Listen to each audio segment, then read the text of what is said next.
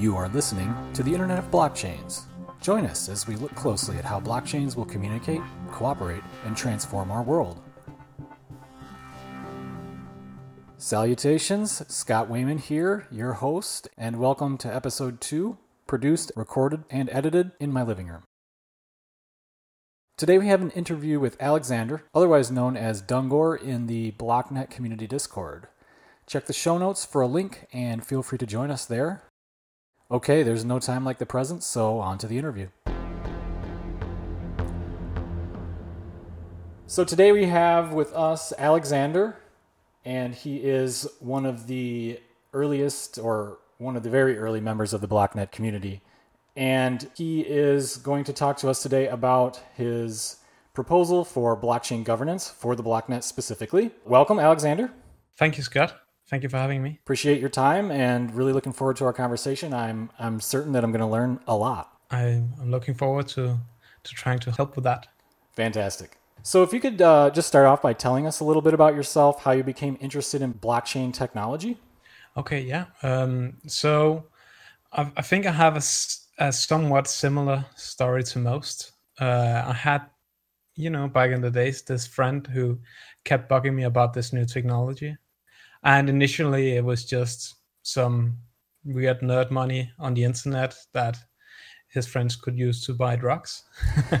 but eventually you know you you look into it a bit more and you find out that the technology behind it has more use cases than just uh, internet currency not that that use case is not interesting in itself sure but um, i was working for a, a, big danish big international company uh, at the time it's um, engineering uh, and supply chain within uh, mineral mineral extraction and um, cement uh, cement plants. So big uh, engineering construction. And uh, I was exposed to a lot of, um, even though I'm, I have an IT background, I was exposed to a lot of supply chain. So I could see that there was a lot of these use cases within supply chain and within dealing with with several businesses in a in a low trust environment. Because if you're dealing with emerging uh, economies, then you're gonna deal with uh, a lack of trust. So I was um, looking slowly into well, this blockchain it it has potential. I mean, mind you, I I was starting to look into blockchain before we had the the Ethereum, before we had smart contracts. Um, but I could see the idea behind a, a public ledger, and you kind of just you get sucked into it, and you go down the the rabbit hole. You definitely do.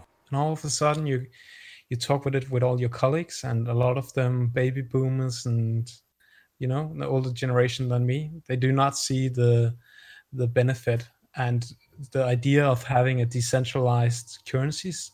I mean, frankly, it scares them, and they have a hard time looking further than than that. Uh, only just now, I'm, I seem to because I have a job where I'm exposed to the general market now i'm slowly seeing that there are some interest in blockchain for uh, various use cases. And that's that's great to see. It's great to have been on on this journey.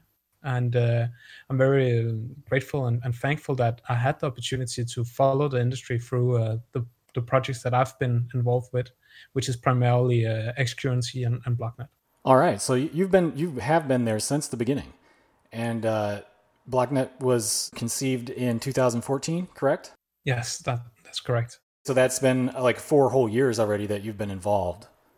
Yeah, that's true. And that's actually quite a long time for the cryptosphere. yeah, it is. That's fantastic that you're able to connect your day-to-day work with this new emerging area of technology and you see the opportunities and you're not burdened by these old prejudices of how things should or can work and that has sustained your interest and got you involved directly. Yeah. Yeah, I, I think that's uh, it's it's one of those opportunities that you kind of fall into. Regarding xcurrency, I was initially I I came to Bitcoin the Bitcoin Talk forum uh, through one of the troll uh, troll boxes. I think it was the troll box of uh, BTC-e back uh, when that was uh, a big exchange.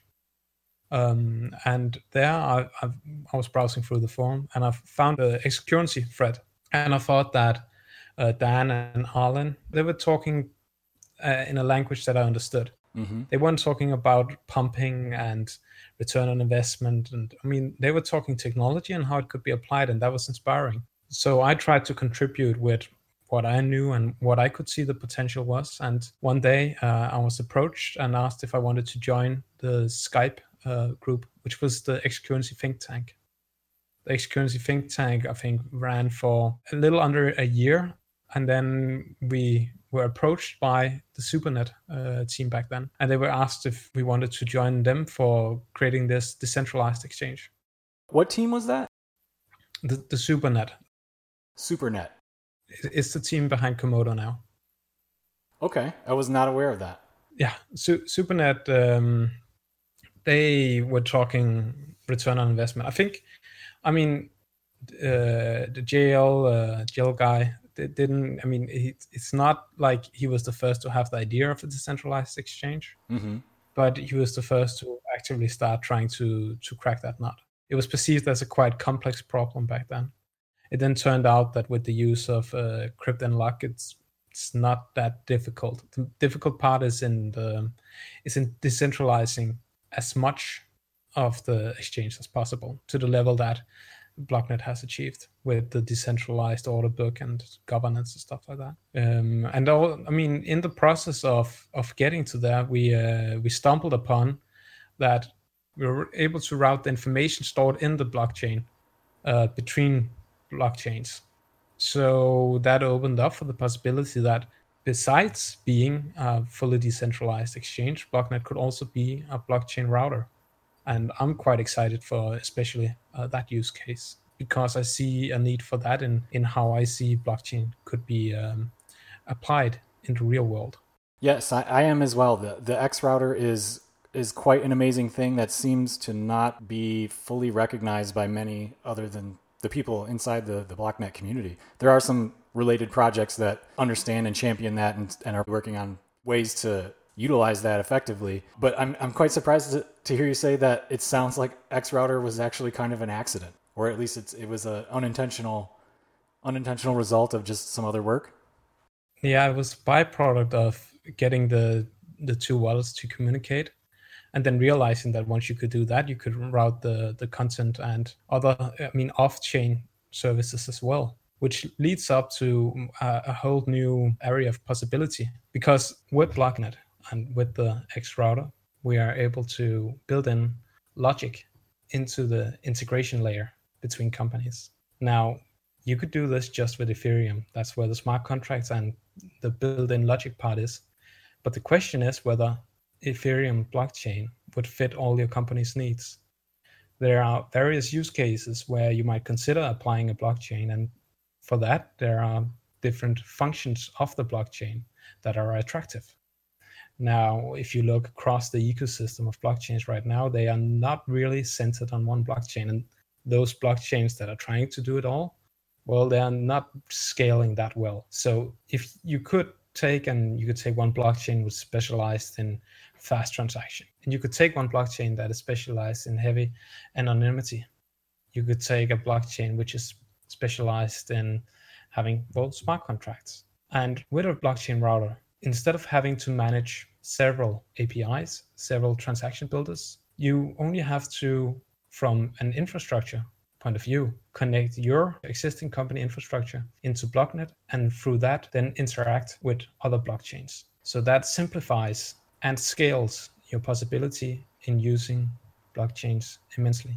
An analogy that I've thought of is in terms of having discrete blockchains that do specific things, it's more like um, humans interact because we have people that are one person is very good at this thing and they're, you know, that's their profession or that's how they, you know, add value to the world. And we don't expect any one person to be both our doctor and our our lawyer and our you know caretaker and all the you know not any one person should fulfill so many roles. It doesn't really make sense.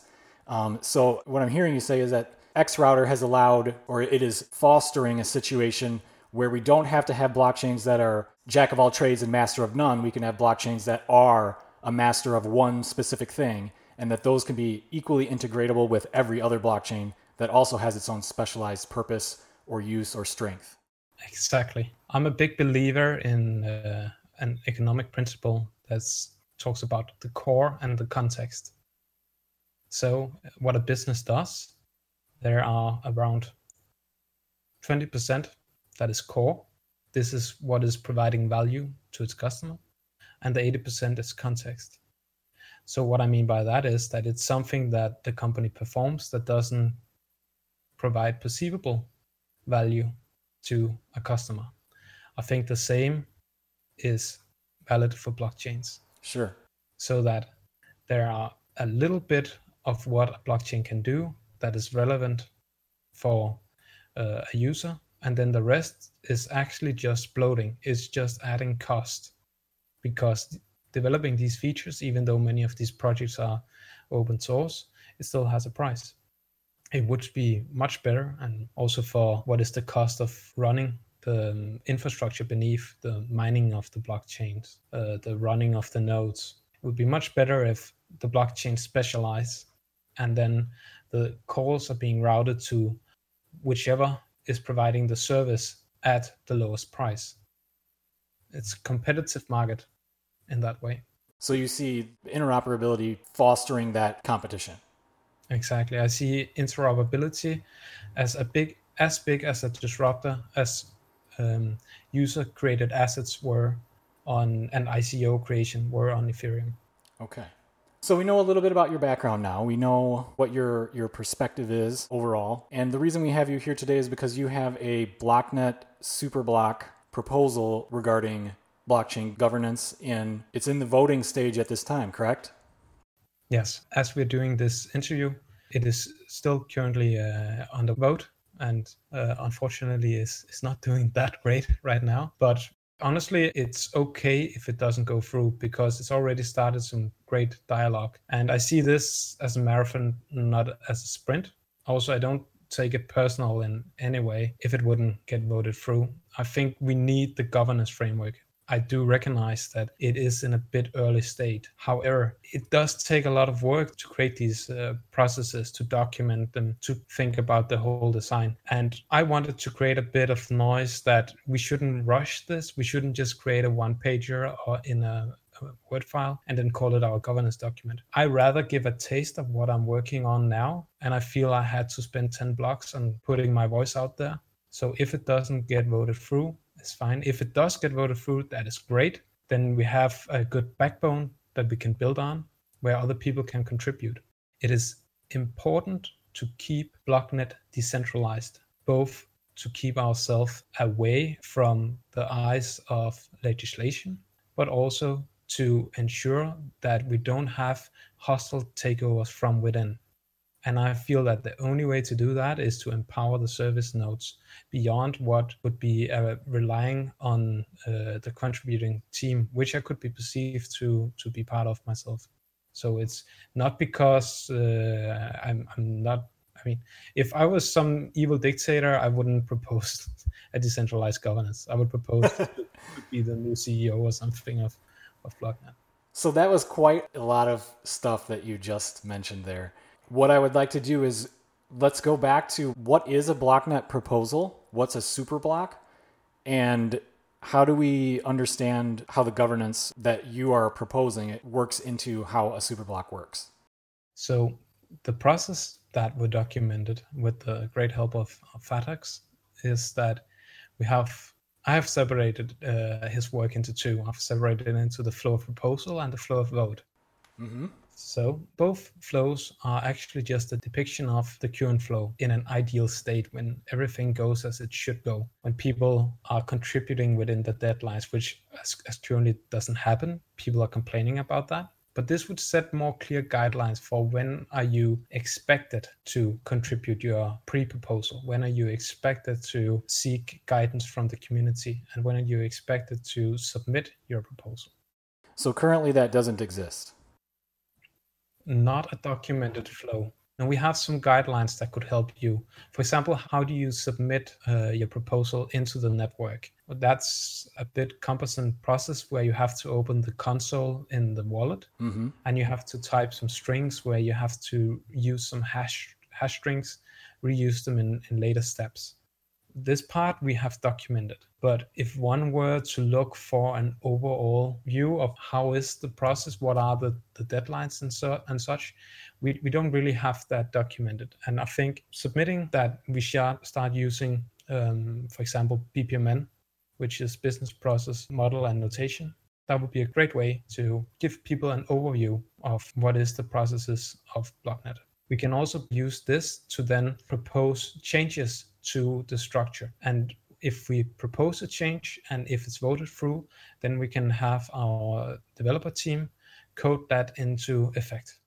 Okay. So, what Aleksander's describing is depicted visually in a flowchart, a series of flowcharts actually, and those are available via a link that he provided, and that will be in the show notes if you would like to follow along and take a look at it. It makes quite a bit more sense when you're actually able to visually see it, at least in in my perspective, I find that to be very useful. Despite that simplicity, the process that's being proposed is still quite uh, it's it's a little bit of a labyrinth, and I can see why you, you're wanting to make it very clear what that process is, so that there's a regular kind of flow to how proposals are made and how they are handled as they move through their paces. Yes, or else I think we would rely too much on people having been with us throughout all the journey of the project it would be difficult to bring in new people, especially if you consider someone who would have the responsibility of either proposing or voting. So if someone buys up a service node and figure, well, how do I have to do? Of course, they might, you know, read a guide on how they vote. They might use the UI in the uh, the coming new voting UI, and that could help them. But I think it's it's pivotal in these roles that you kind of understand what is the the big engine here, and we also have to continuously look at is is the process functioning as we intended. We have previously had one instance where um, one proposer actually included a rickroll uh, into his proposal because he assumed that no one would read the proposals actually and they would just vote like in a popularity context. And i think that's a shame and we should kind of look at how can we make sure that the proposal isn't altered after it has been submitted. Wow that's interesting. And that was one of my next questions was who can submit a proposal and how does blocknet prevent spam proposals? Excellent question. Everyone um, who is willing to spend 10 block can submit a proposal. That was the 10 block that you mentioned earlier Yes, that was the 10 block I mentioned earlier. Uh, and the guidelines is that you should then, even though you're just creating a symbolic vote, like I've done with the governance document, uh, you should propose to have the 10 block back so that you propose to get paid the 10 block that is being burned by the vote. I noticed that was in your proposal that the, the sum you were requesting was only 10 block. You are basically just starting a conversation and trying to get some eyes and minds oriented to the need for this process to be clarified and able to be refined. Yeah. So you actually make no profit if you are funded.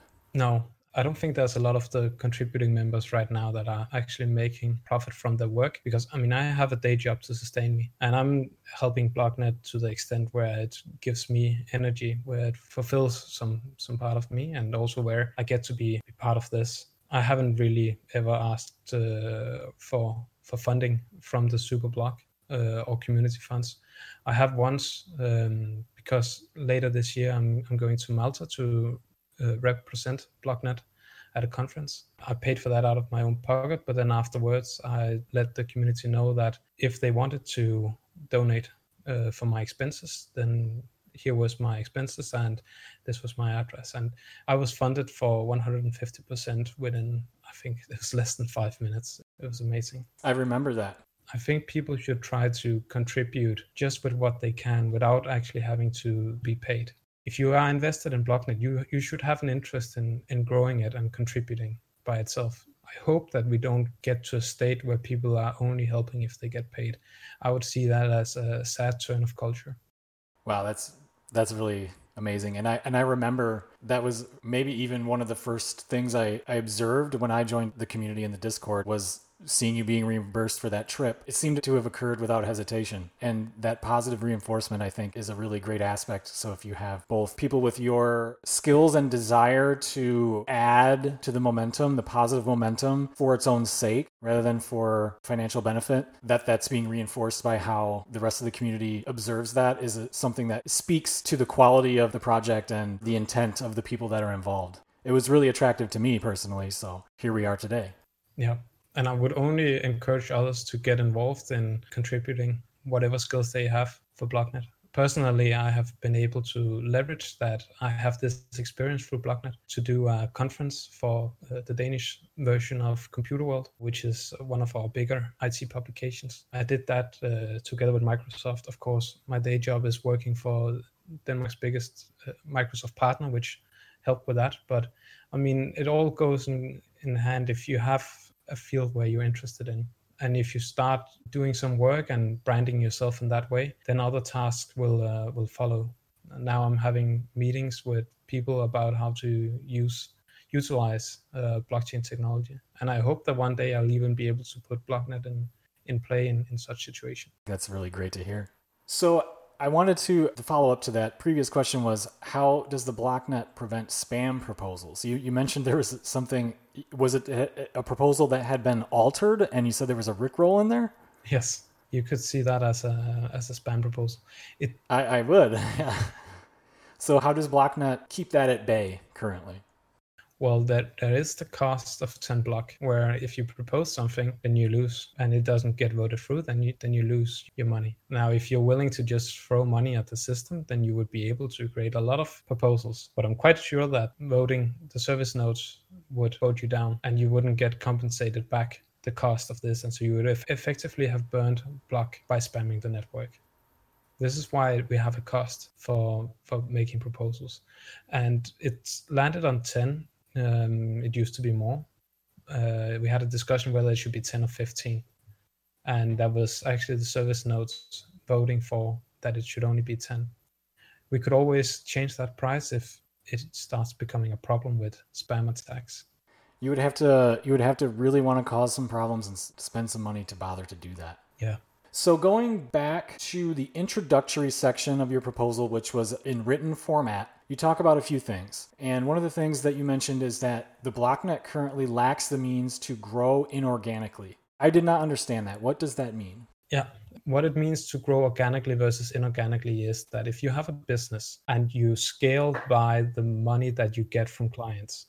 So let's say you start up a business, you have your initially uh, initial capital and you use this to start generating uh, revenue now, this revenue, you take out some, but you use the revenue to reinvest into your company, and eventually you'll able to hire more employees and you'll grow by that. Inorganic scaling of the company is when you either are having a, a capital infusion or if you are lending money.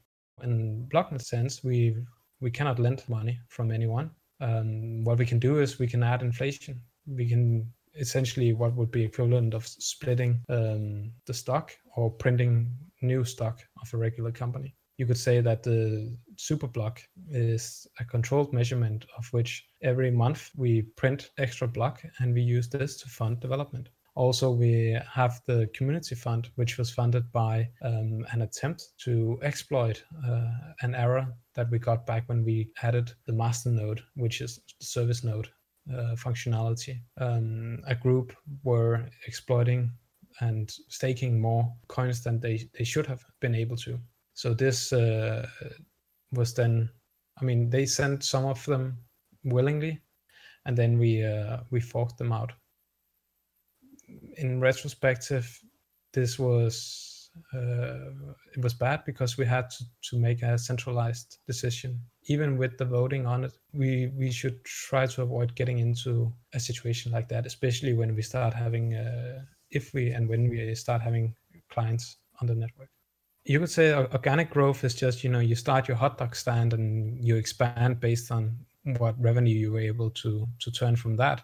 Inorganic is that you go down and you borrow the money to take over an existing restaurant, and then you expand using using that capital. So having both of these means of growth is is important or vital to the survival of Blocknet. Is that the takeaway that I should be getting from that? Ah, okay, yeah. So why inorganic growth matters for Blocknet? Inorganic growth matters for Blocknet because we are in a very competitive space where being first to market is important, but being first to pivot into a ecosystem. So getting a big share or a complete domination of a specific uh, market's ecosystem is everything in the blockchain space. Okay. You know, in the regular world, you would talk about developing the minimum viable product. But in the blockchain space, you should think about how do you develop the minimum viable ecosystem because we are a systems made for an integration layer, integration between different entities. Since we are a platform that provides, well, we are a trustless platform the service that we provide to whatever industry where we are applied is something where there is an ecosystem of actors who have a need for a trustless system integration. Okay. In the introduction, you also state that 90% of blockchains die. So I'm wondering, is that an actual statistic? And if so, where did it come from? And whether or not it's an actual hard fact or not, why did you mention that at the beginning of your proposal? Well, I think the actual number is actually uh, um, is actually lar- larger than that. Uh, it was mentioned by Deloitte. Um, now I could try to find the exact source, but I think uh, Vitalik has also stated it.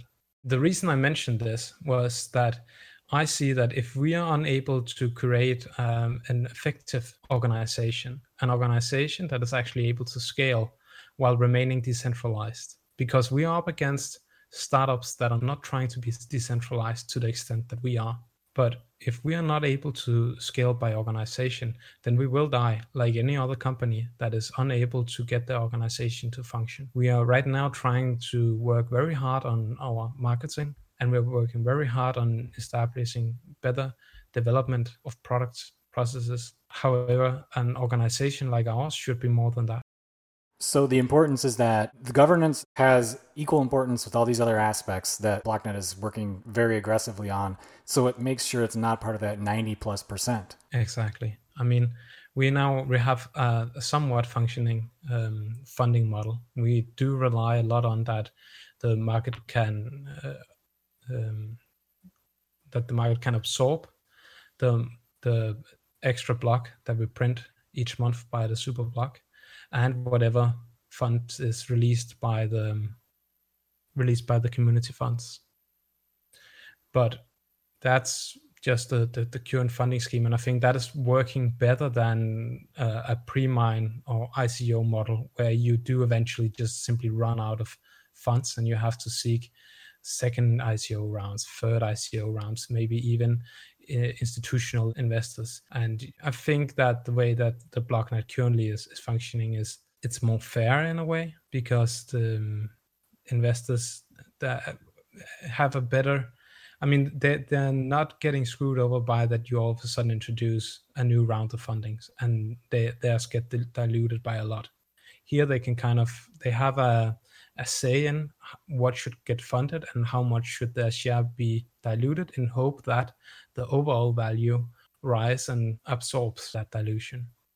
That's a really interesting point. I never considered the funding model in that way. Is the model that the Superblock is based on is that from any other projects or is that entirely a, a BlockNet creation? Where did that come from? I think back when we initially discussed uh, adding masternodes to the project, we were we did it with some I don't know if remorse is the correct word in English, but uh, the service nodes are inspired by Dash's master masternodes. And Dash is the first to market in this. But you have to know that in the history of things, um, Dash was uh, a big competitor to X Currency back in the days. And their community was not very nice to us. So, of course, implementing any of their code was something we didn't do lightly. And uh, unfortunately, by doing that, we actually uh, imported uh, what was later exploited. So. Oh wow. Hmm. You mentioned in the text about um, the difference between a DAO and a DAC, which I'm guessing people call DAOs and DACs. I don't know if they say that with their actual voices or not, but um, you point out the difference between those two things, and I, I would like you to expand on why you think that that differentiation is important for BlockNet. Mm-hmm. It's a differentiation that Vitalik initially did. The reason that I thought that it was needed to define the entity of Blocknet in a governance document was to kind of have it stated in print that Blocknet is a business. It's a corporation. We are here to turn a profit. We have defined revenue streams and we are chasing revenue streams. Sure, we want to change the world, but we are not a cryptocurrency per se. We are utility token. That means that we should provide utility and then through various mechanisms, we should somehow redistribute the value that was paid for the value added to the users. We should redistribute that back to the owner structure in this sense being the stakers and uh, in particular the, the service nodes. So, how the revenue stream is functioning in practicality is that well, we have the transaction fees on the network, but even even Bitcoin has that, and that's a, a basic redistribution of, of paying for the services of using the infrastructure. But also we have trading fees from uh, the DEX, and the trading fees from the DEX will create a buying pressure on block from the market and then redistributing those trading fees back into whatever service node was servicing that trade. So that also creates a competitive advantage or com- competitive um, factor for part of our infrastructure, which is the service nodes that provide various services for BlockNet. For example, the decentralized order book. Now, what we also have is that these trading fees they might be tied to the decentralized exchange. However, for using the router if you use it in a public blockchain. If you use between public blockchains, you would have to settle the value of moving not only the, the content of a transaction, uh, a content of the block in the transaction from one to another, but you also have to settle the value exchanged when doing that. And this would generate, again, trading fees using the underlying decentralized exchange. So this is just one revenue stream. We have identified several other potential revenue streams, some of them having to do with what is currently being developed by the marketing team in the Coin Hub. Uh, the Coin Hub is a promotional page for coins that are hosted on decentralized exchange. So it's a way of gathering up the news of a particular coin, giving some information about how is it relevant to the XRouter and well, what we could do is we could have them rent some space for their own information or maybe different rankings um, on the page that they could pay to have a better ranking on the page, better position. And that again could create some buying pressure that they would have to pay this to a community fund, that they would have to pay this to then redistribute to the different service nodes. So uh, being at DAC means that we are chasing revenue streams. It means that we are trying to approach this with business models in mind. We are not just an autonomous organization. We're not just an open source project. We are chasing a profit. Very succinct answer. So the first the first diagram in your proposal, which is on the draw.io diagrams. Yes. It outlines the tiers of responsibility for the project. So on the flow of accountability tab, you have it structured in such a way where the service nodes are always at the top. And you you were talking a little bit before about the importance of the service nodes and i was wondering if you could expand on what does that mean exactly? Why why are the service nodes at the top? Why are that not the team members at the top for example for an alternate potential structure? Mm, yeah. Great question. I think the main reason that i always put the service nodes on top is that it's a manageable amount of decentralization for now. So having the service node functioning as I mean, in a way, it's both the president and the board of directors of the company in, in one decentralized role. But having them instead of the team means that then we are actually, in fact, decentralized. It means that we don't have someone who has a final say, some commander in chief who could go in and overrule decisions. I don't think that would be healthy to do. And in fact, I believe that we should decentralize our current organization even more in a sense that we still have a team channel we still have some roles where they are deciding what gets put on the roadmap. They are deciding what gets added to the Trello board and what's get worked on when. And sometimes we see that the community acts out on that, that they don't agree on the current roadmap, the, the current prioritization. I mean, my long term vision for BlockNet would be that at some stage, the service nodes would have a dashboard performance indicators, of roadmaps, where it would be easy for them to kind of shuffle resources around and look at performance and take executive actions on various topics. I mean, they might we might need for that to be practical to have them do it through some sort of committee or maybe even have a group of general secretaries but I wouldn't like if we got to a place where we would need a CEO or CFO.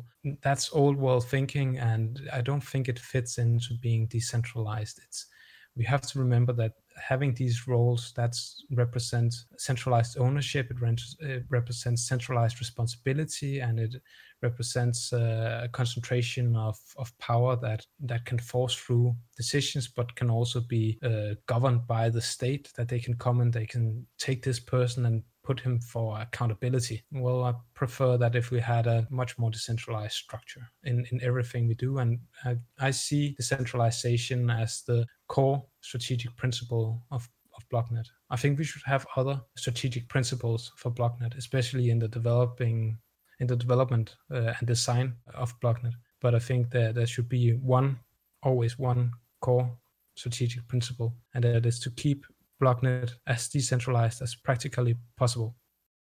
Okay, I like the sound of that. So, the structure you're proposing here is one step in an incremental move toward greater decentralization, which is achieved by giving more autonomy and authority to the service nodes. Yes that was my uh, intent. And i recognize and, and that's also why i say it's it's more about getting the message out there starting the dialogue and also making sure that people see that there's bigger work to creating our governance structure than just writing a one page in word. It is that we have to start looking at at a big design that kind of in, incorporates a new way of of uh, organization. And i think that uh, this job would be heavy if we decide to do it ourselves. Also, back to that whole core versus context, designing the the decentralized organization of BlockNet. I mean, unless we find a way to market that, that isn't really core of BlockNet. That is just the context. Um, sure, a decentralized organization would provide value in that it's a, another layer of decentralization, so meaning another layer of security for the users of BlockNet.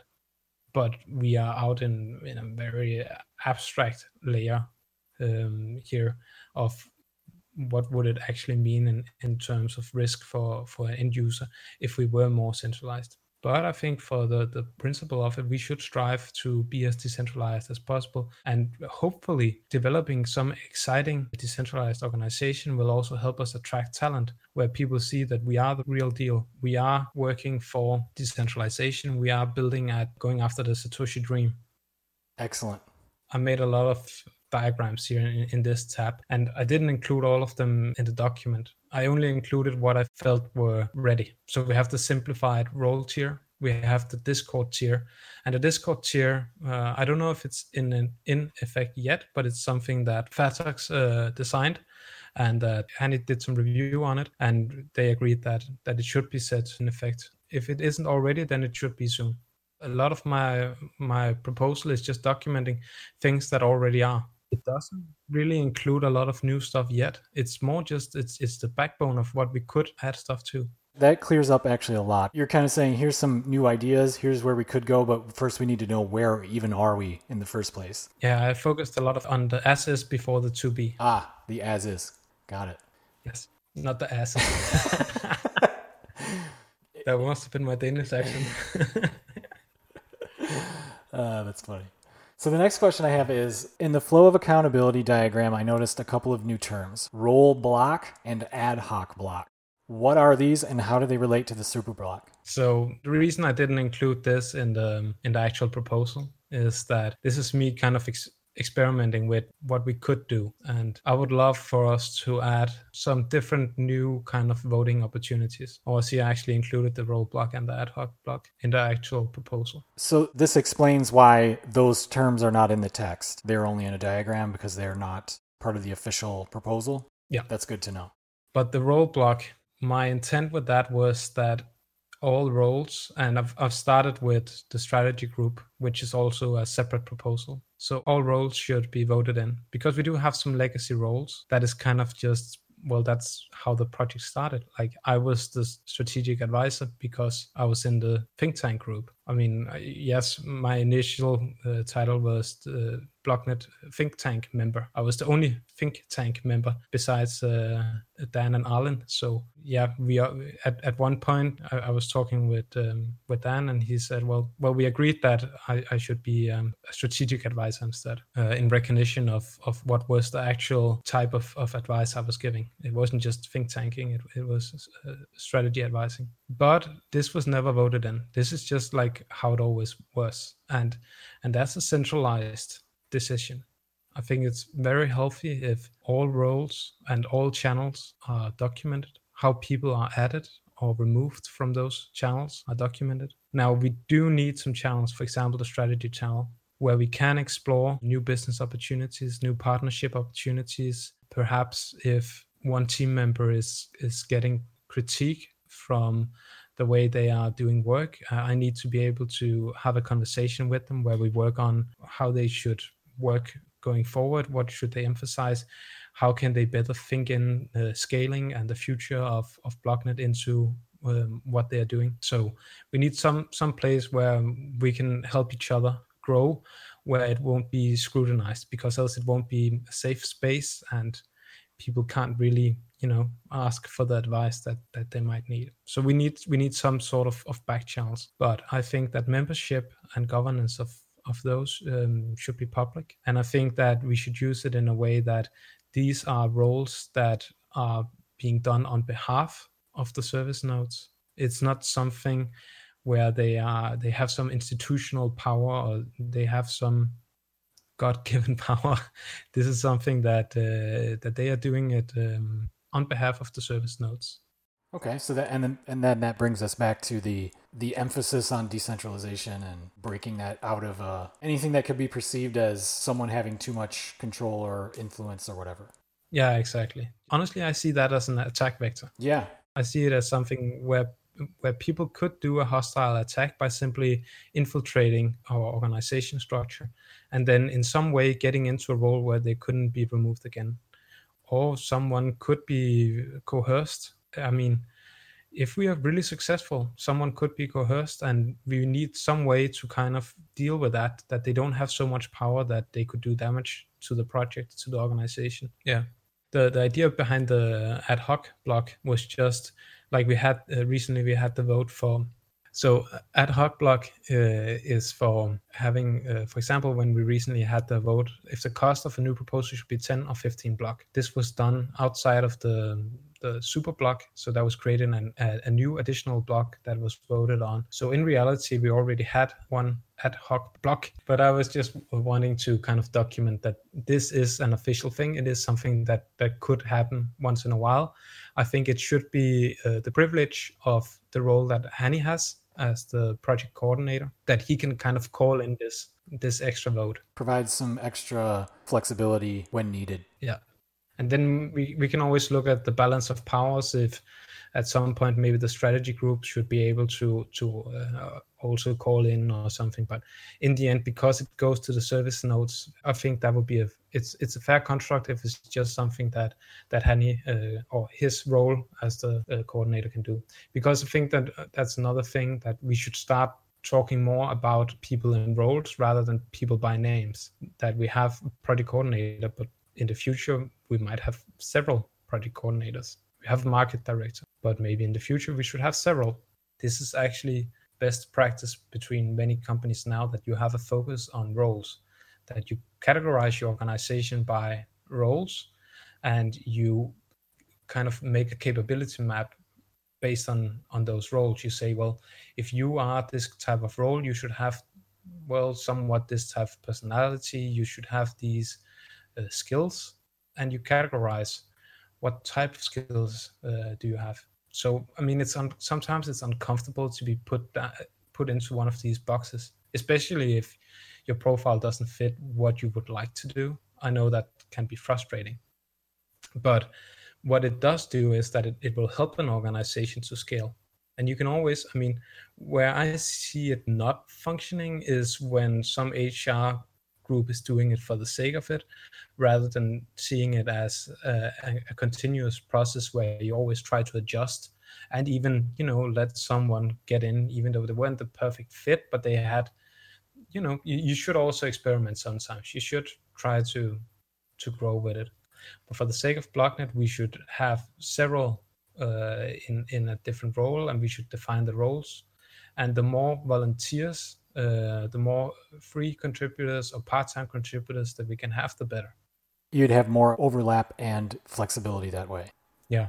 I would hope that our paid um, full-time uh, paid members, what they in in essence would do going forward, were more focusing on defining the process, defining the the requirements for a different task, maybe defining the needs, defining the KPIs, define the strategy, help make a plan. But then we would have other people contribute with whatever skill they have, a cost that would be equivalent of something you do after work, or simply because they have a stake in the company and they they want to to contribute they want their name on a contributor list. And this contributor list i also see as something very important that we should add as soon as possible which is just a log of who is contributing what. We kind of have this in the history of, of uh, github but that's only for the code.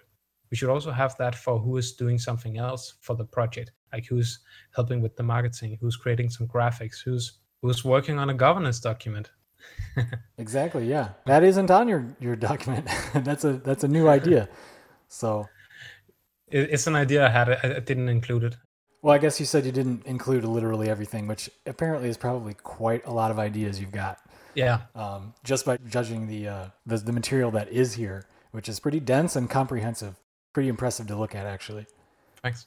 So, to kind of wrap it up, I wanted to make it a little bit lighter. We've been covering a lot of really dense stuff. One of the things that I found curiously tucked away, I think it was in one of the last tabs in that document, is one of the revenue streams you have is for a troll box and limited edition memes. What on earth is that in there for? yeah. So uh, that must have been in the in the business model. That's where it is, yes. So uh, as I was mentioning, um, the coin hub highlights could be one revenue stream where a particular coin would choose to pay to have a better placement in the coin hub overview. But likewise, we are making a decentralized exchange, and a good exchange has a troll box.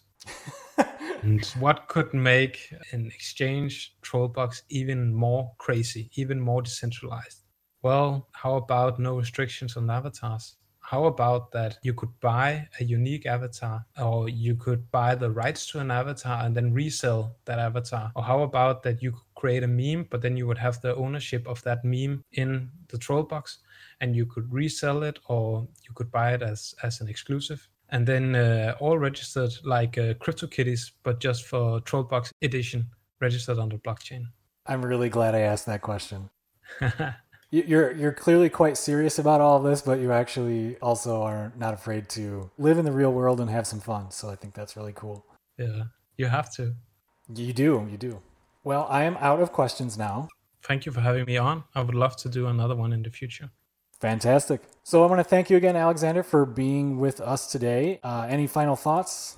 Mm, I'm still very bullish on Blocknet. It's a, it's a special project. We're going to make a difference. I think also especially for for blockchain adoption in the real world. So stay tuned. We're gonna fight this bear market and and ride to the moon together again. All right, I like the sound of all of that. Thank you very much. Thank you, Scott. I enjoyed it. Thanks for listening. I'm your host, Scott Wayman. Feel free to join the Blocknet community or share this show with a no coiner. We've made it easy, so you can direct them to iTunes, Stitcher, Google Play, Castbox, and LBRY. I've recently posted a poll on Twitter asking for input on the content of the show if you'd like to have a say in where we go next. Links galore are in the description. Until next time, take it easy and don't forget to go outside once in a while.